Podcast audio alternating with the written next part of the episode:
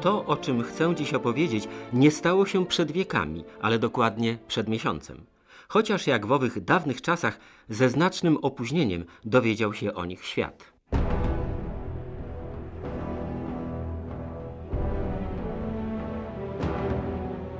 Tron we krwi. Krzyczały wielkimi tytułami pierwsze strony gazet. Mord w pałacu, ponura tajemnica królewskich komnat. Wszystko to stało się w nocy 1 czerwca. Pierwsze znaki zapytania, czy to możliwe, by podczas kolacji w pałacu w Katmandu następca tronu 30-letni książę Dipendra zastrzelił swoich rodziców oraz sześciu innych członków rodziny królewskiej. W kraju niepokój, w stolicy zamieszki tłumione przez policję. Tysiące młodych ludzi goli głowy na znak żałoby i szacunku do zamordowanego monarchy.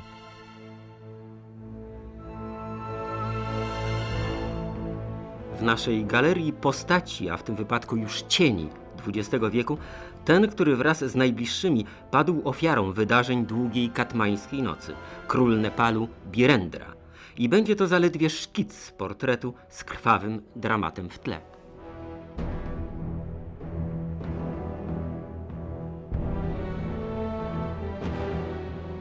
Moim i Państwa gościem jest dziś redaktor Wojciech Giełżyński. Czy rozwikłamy tajemnicę tej krwawej nocy w Katmandu?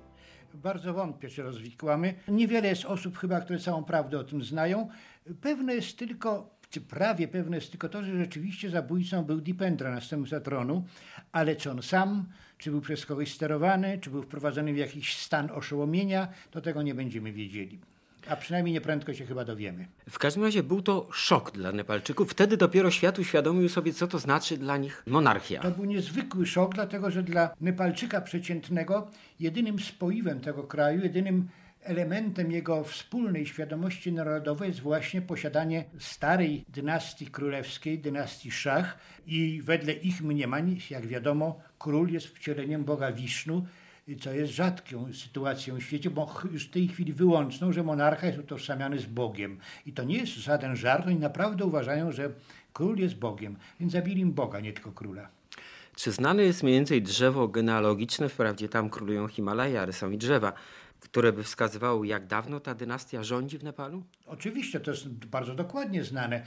Dynastia Szach rządzi od, mniej więcej od połowy wieku XVIII. Przedtem było tam wiele innych dynastii, dynastia Mallów przede wszystkim, ale zjednoczenie Nepalu przez dynastię Szach właśnie, przez Prithvinarayan Szacha odbyło się w 60 latach XVIII wieku i od tej pory ta dynastia rządzi. Teraz to był XII, obecnie jest XIII król, z tym, że przez lat 100, równo przez 100 lat, ta dynastia była na tronie, ale nie rządziła de facto, a nawet była niejako w areszcie domowym. Od roku 1846 do roku 1950, a więc przez 104 lata dokładnie, królowie byli niewolnikami, których trzymali w, w zamknięciu, w zamkniętym pałacu dziedziczni premierzy. Sytuacja zupełnie niezwykła na świecie, z rodu Rana.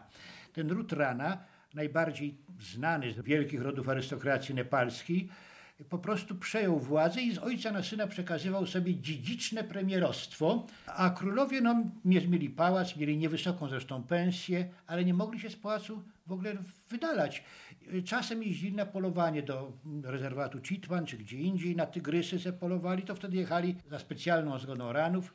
Cała jechała grupa tajnej policji z nimi, którzy pilnowali, żeby król jakieś draki nie zrobił, a i tak zrobił właśnie w roku 50 król Triphuwan, dziadek zabitego obecnie króla Birendy, bardzo zresztą lubianego króla przez naród, no dokonał takiego właśnie wyczynu, że w 50 roku poprosił o prawo wyjazdu na polowanie, uzyskał zgodę, w trzy samochody jechali, ale tak obrał trasę, że przejeżdżali koło ambasady Indii, gdzie nie przypadkiem oczywiście brama była akurat szeroko otwarta.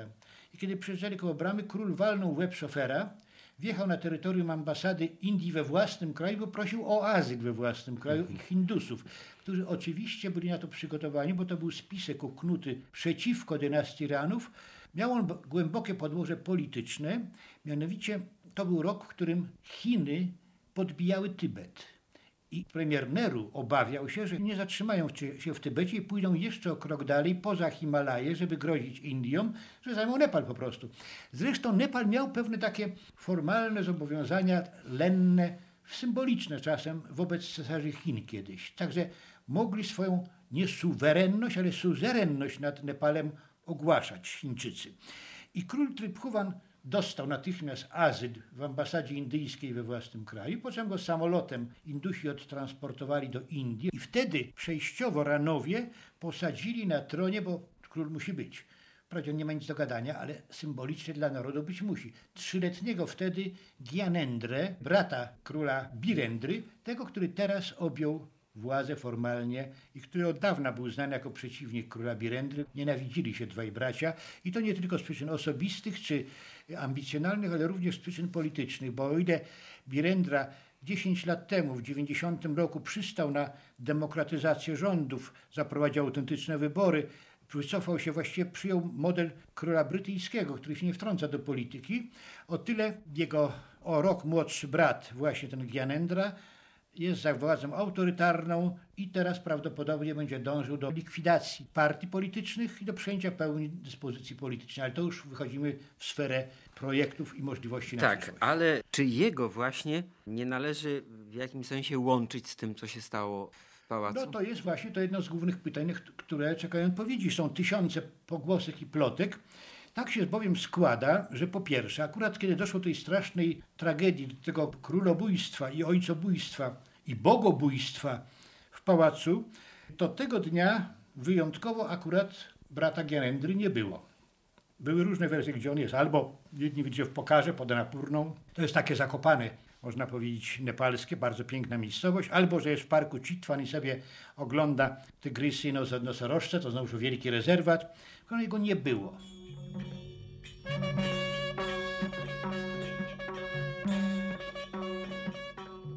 Poznajmy teraz bliżej główne postacie dramatu. Jedna z nich to ofiara, druga to najprawdopodobniej morderca i ofiara zarazem. Trzeciej nie było w tym akcie na scenie. Król Birendra, absolwent Uniwersytetów Tokijskiego i Harvardu, człowiek dużej wiedzy o świecie i sporej niewiedzy o Nepalu, uchodził za subtelnego, kulturalnego pana, który przed dziesięciu laty zgodził się na odejście od zasad władzy absolutnej i wprowadzenie monarchii konstytucyjnej. Tron objął w 1972 roku po śmierci ojca, króla Mahendry. Niechętnie uginał się pod naciskiem wspieranej przez Indię lewicy. W rok po uchwaleniu pierwszej w dziejach Nepalu konstytucji odbyły się również pierwsze w dziejach królestwa wolne, demokratyczne wybory. Birendra umiejętnie utrzymywał względną niezależność małego państwa od ogromnych sąsiadów Indii i Chin. Przez lud był czczony jako potomek boga Wisznu. Książę Dipendra był najstarszym jego synem, od 1972 roku wyznaczonym na następcę tronu. Uwielbiał poezję i pisał wiersze, uprawiał kung fu i pilotował z upodobaniem helikopter. Po ukończeniu gimnazjum w Katmandu, podobnie jak ojciec, kształcił się w elitarnym Eton College w Wielkiej Brytanii. Tam też ku zaniepokojeniu rodziców zainteresował się religią protestancką. Zaczął również przejawiać pociąg do alkoholu. Po powrocie do kraju studiował w Królewskiej Akademii Wojskowej. Ma stopień pułkownika. I wreszcie ten trzeci, nieobecny w chwili tragedii, młodszy o rok od króla Birendry Gyanendra. Jest uważany za twardego i dojrzałego polityka. Wykształcenie zdobywał w Indiach i Nepalu. Raz już był regentem, gdy ojciec, król Mahendra, poprosił o azyl w ambasadzie Indii w Katmandu na znak protestu przeciwko sprawowaniu rządów przez rodzinny klan Ranów. W czasie pamiętnej, krwawej nocy nie było go w Pałacu Królewskim.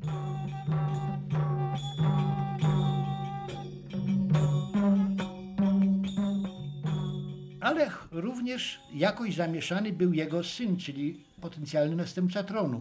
Paras, ten, który przeżył i który jest w tej chwili jeszcze formalnie nieogłoszony, ale będzie następcą tronu. Najbardziej znienawidzona osoba z familii królewskiej bo jeżdżąc samochodem miał parokrotnie wypadki. Zabił między innymi samochodem jednego z najbardziej znanych piosenkarzy nepalskich, więc jest znienawidzony. I ten Paras, Playboy.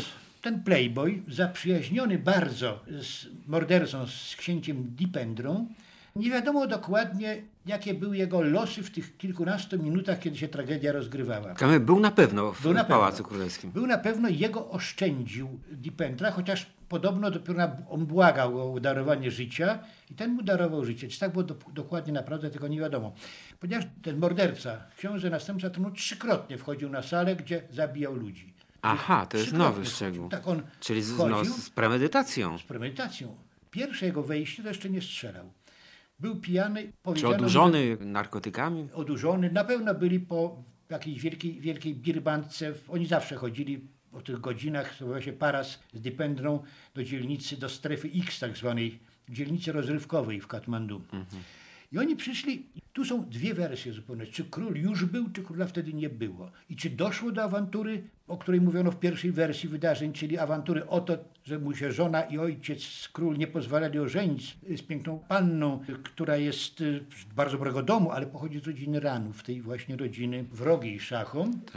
Czy też wtedy w ogóle jeszcze nie było żadnej awantury. Raczej prawdopodobna jest druga wersja, że on został wyprowadzony przez Parasa do swojego pokoju, przez tego przyjaciela.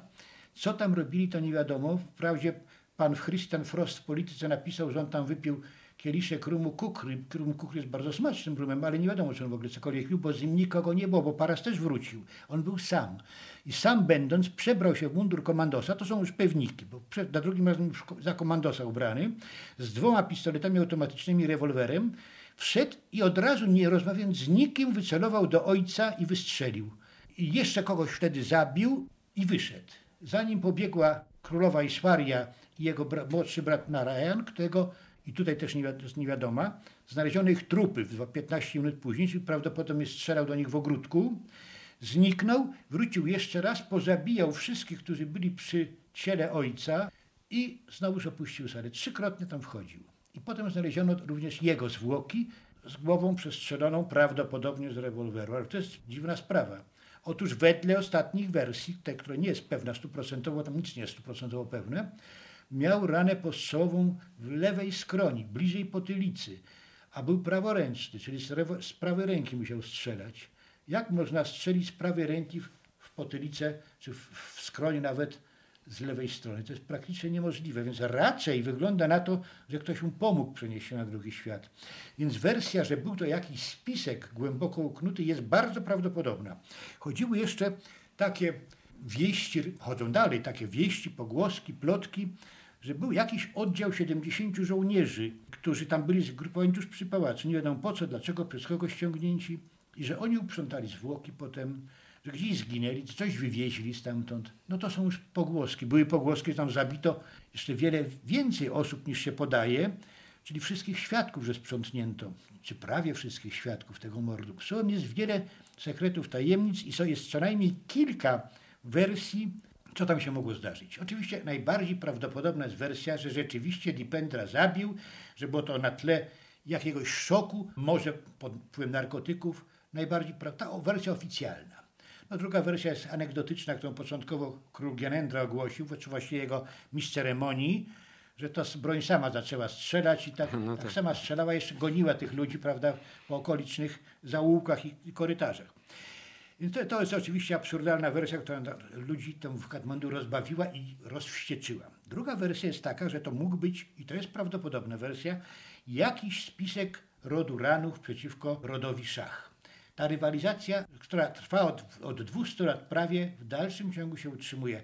Do tej pory załatwiano rzecz w ten sposób, że królowie z dynastii Szach żenili się z paniankami z domu Ranów i to na jakiś czas uciszało te swary. Ale to No właśnie zamordowana żona Birendry jest też z i rodu matka Ranów. też. Żona Pireny, czyli matka mordercy, prawda? Tak. Jest z rodu Ranów.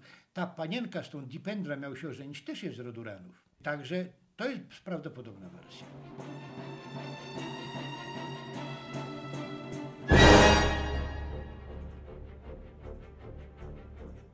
Bilans tej nocy, mimo rozbieżnych wersji przebiegu wydarzeń, był tragiczny. Para królewska Ich dzieci, córka i najmłodszy syn Narayan, dwie siostry poprzedniego króla Mahendry, mąż jednej z nich oraz kuzynka. Gdy ucichły strzały, nastała północ trzech króli.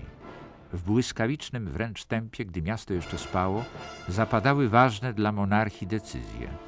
Pierwszą, po stwierdzeniu zgonu króla Birendry, było symboliczne powołanie na tron następcy, księcia Dipendry, choć ciężko ranny, trwał on w głębokiej śpiączce.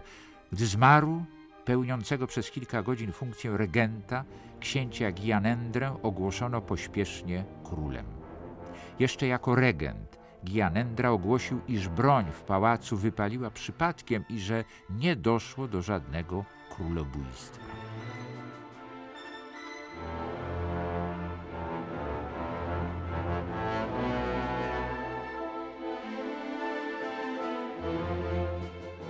Inna wersja jest, że to uczynili jacyś spiskowcy z zewnątrz. Rzeczywiście Nepal jest krajem, na który zarówno wywiady indyjski z południa, jak i chiński z północy próbują rozciągnąć swoje wpływy. I nie można wykluczyć, że któremuś z tych państw zależało na wykończeniu rodziny, na wprowadzeniu stanu zamętu szczególnie. Pamiętajmy, że Nepal cały jest objęty wojną domową, o tym się najmniej mówi. No właśnie, tam jest partyzantka maoistowska. ogromna i to jest od 6-7 lat ta partyzantka istnieje. Ona może nie jest taka ogromna liczebnie, ale jest świetnie zorganizowana i znajduje poparcie prawie we wszystkich okręgach wiejskich, szczególnie w Teraju, czyli na nizinach nepalskich na pograniczu Indii. Są to maoiści, bardzo pokrewni podobnej formacji naksalitów indyjskich, którzy tam mają szalone poparcie wśród biednej ludności, bo Nepal od lat ten cudowny, najpiękniejszy na pewno kraj świata, nie ma drugiego takiego kraju, jak jest cudowny jest Nepal, jest krajem strasznie biednym. Krajem strasznie biednym, krajem, w którym stale się pogarsza ta bieda, bo z jednej strony przybywa ludzi, tam duży przyrost naturalny jest, a szalenie ubywa ziem ornych wskutek wyręb, wyrębu lasów głównie.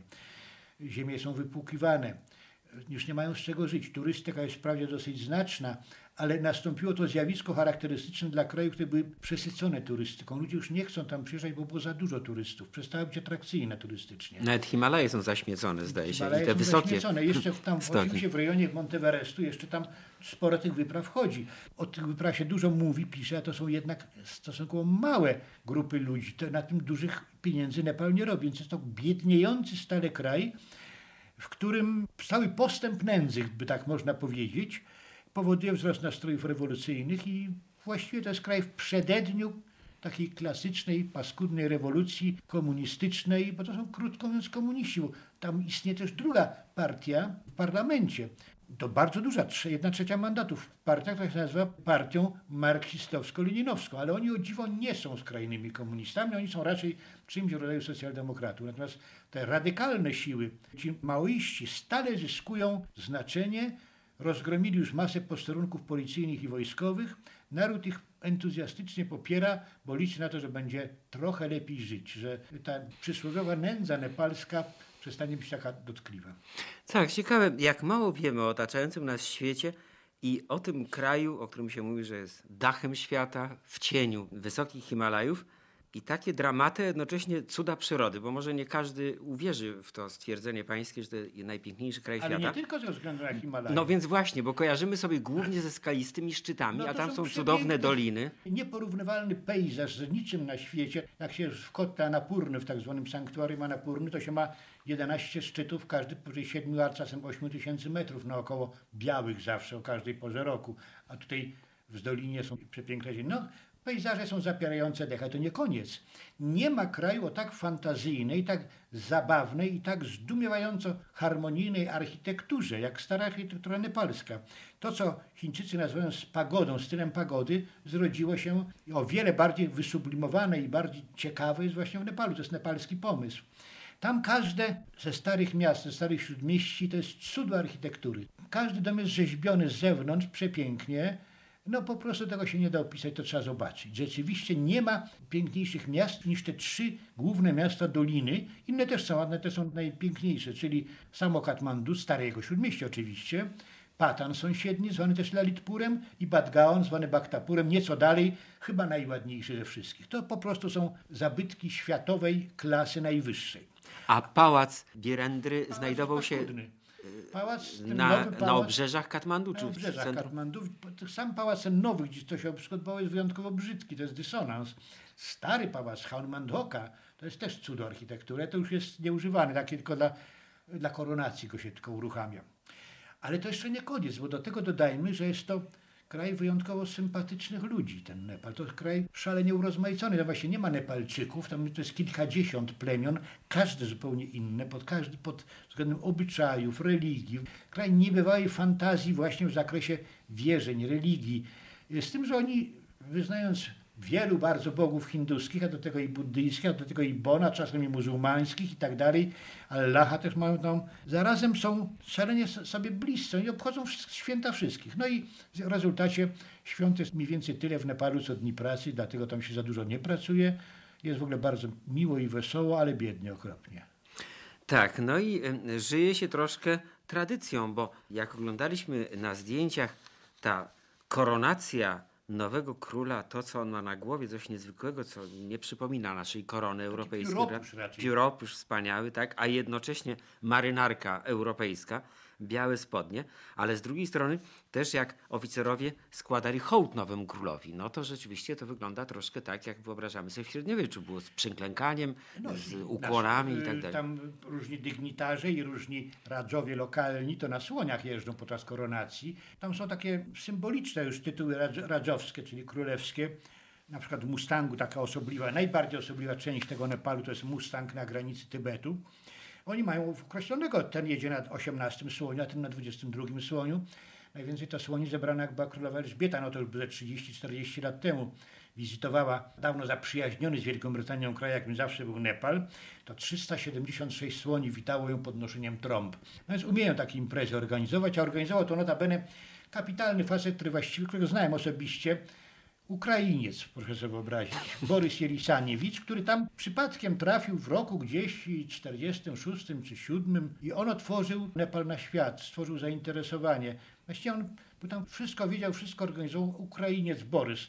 Przesympatyczny facet, który kochał bardzo Polskę też, bo podczas rewolucji październikowej z tabunem koni uciekał z Ukrainy przez Polskę na zachód Europy i Polska mu się co prawda tylko z jedną rzeczą kojarzyła, ale proponował mi, żebym ja zajął się produkowaniem tego, mianowicie powiedział, że nie ma nic na świecie lepszego niż kiełbasa krakowska i on proponuje, żebym ja krakowską kiełbasę w Nepalu ze świń indyjskich produkował na duńskich maszynach pod ukraińskim nadzorem na eksport do Singapuru i Hongkongu. Tak mi to proponował taki interes, no ale niestety nie znam się na produkcji kiełbas, szczególnie krakowskich. Tak, ale z drugiej strony władcy Nepalu wszyscy są, przynajmniej współcześni, wszechstronnie wykształceni. Sam zamordowany król Birendra kształcił się na najlepszych uczelniach Wielkiej Brytanii, Japonii i Stanów Zjednoczonych. Tron objął w 72 roku po śmierci ojca króla Maendry. To znana była postać, prawda? Może nawet bardziej on uczestniczył Tak, w życiu Mahendra był politycznym. energicznym, takim królem, mocnym królem, zdecydowanym, ale on nie miał wykształcenia jeszcze. Dopiero Birendra i, i jego synowie byli wykształceni ludzie na zachodzie, jeździli po świecie, byli w Stanach Zjednoczonych, we wszystkich krajach europejskich, w Związku Radzieckim, i w Iranie, znali świat. A jednocześnie sprawował Birendra, wykształcony na uniwersytetach zachodnich, władzę absolutną i z trudem się jej nie. pozbył. No, Birendra przez pierwsze 15 lat, tak, No, ale to starczy. tamte zamieszki socjalne już w latach 80. były bardzo mocne, wybuchały.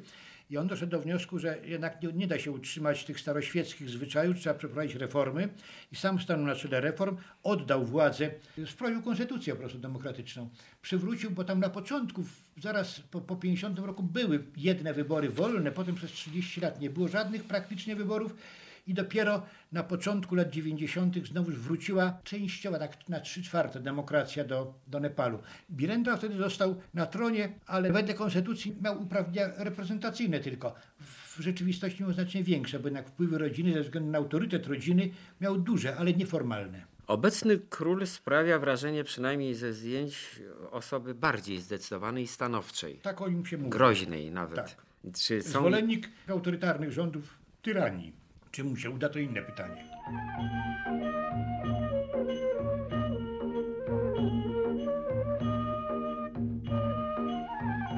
Młodszy brat zamordowanego króla już w tydzień po dramacie zasiadł na tronie władców Nepalu. Wojskowi, urzędnicy i członkowie dworu kornie skłonili głowy. Pół wieku temu Mając cztery lata, zasiadł na tronie po raz pierwszy, gdy ojciec zostawił go jako zakładnika w rękach kamarili pałacowej Ranów. Gianendra był za mały, żeby zapamiętać całą przyjemność, jaką daje tron, ale świadomość, że już było się królem i się nim nie jest, może być męcząca. Na szczęście od paru już dni nie męczy ona nowego władcy Gianendry I. Ale co na to wszystko Katmandu, które było przerażone, doszło do zamieszek ulicznych, prawda? Czas goi rany, no ale nie sądzę, żeby wszyscy tak się pogodzili z tą pewnością. zagadką. Z pewnością się nie pogodzili, będą się na pewno domagać wyjaśnienia, podania prawdy o tym, co było, kto te wydarzenia straszne, no, kto do nich doprowadził, czy to było czyste wariactwo Dipenner, czy też to był jakiś spisek. Będą się upominali i to na nowym królu z całą pewnością będzie ciążyło. Jak się jego losy potoczą, nie wiadomo. Nie wiadomo, jak się armia zachowa. A armię mają niedużą, ale dobrą, przecież to są właśnie ci sławni Górkowie. Górków jako plemienia nie ma, wbrew temu, co się powszechnie sądzi, nawet w encyklopediach często się spotyka, że Nepal zamieszkają Górkowie. Nie ma narodowości czy plemienia Górków.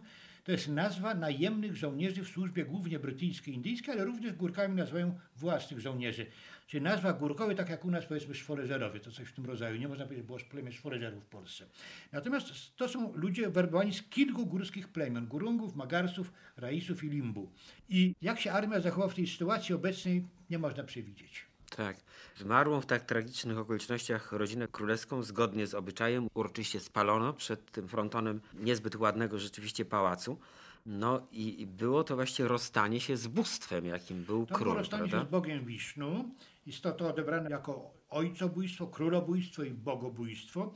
I teraz jest pytanie, które nie, nie, nie mam odpowiedzi. Nie wiem po prostu, czy uznają, że ten obecny król, król Janendra, którego bardzo tam nie lubią, a tym bardziej jego syna Parasa, czy jego też będą uznawali za Wisznu? No niby powinni go uznawać, bo też jest z tej dynastii, ale to już na pewno będzie taki mniejszy Bóg niż to był poprzedni, bo już go po prostu go nie lubią. Nie kojarzy się z czymś sympatycznym i czymś, co trzeba otaczać czcią i kultem. Zadziwiający jest ten współczesny świat. No a warto jeszcze dopowiedzieć jedno, że przecież podobnych wydarzeń jak ostatnie królobójstwo w Nepalu w historii było kilka. Najbardziej drastyczne było w roku 1846, kiedy właśnie Ranowie przejęli władzę, zabrali ją królom. Odbyło to się tak, że zwołana została cała arystokracja, wszystkie wielkie osobistości nepalskie na dziedziniec, który nazywa się Kot zresztą. Tam ich wojsko znienacka toczyło i wszystkich wystrzelało i zostało tylko Rutranów, a wszystkich Tapów, Pandów, czyli wielkie, równe, wielkie rody, szachów, królów, wszystkich wytłuczono. 31 trupy padły, nie licząc takich pomniejszych ludzi. Ważne. 37 ważnych osobistości zginęło w tym mordowaniu. I od tej pory przez 100 lat Ranowie rządzili. Oni też się wycinali między sobą, różne klany, odłamy Ranów też się tłukły. Także ta krew lała się wokół Pałacu Królewskiego tam właściwie przez całych ostatnich 200 lat. I to w cieniu najwyższej góry świata. Najpiękniejszych gór. Właśnie, dziękuję bardzo.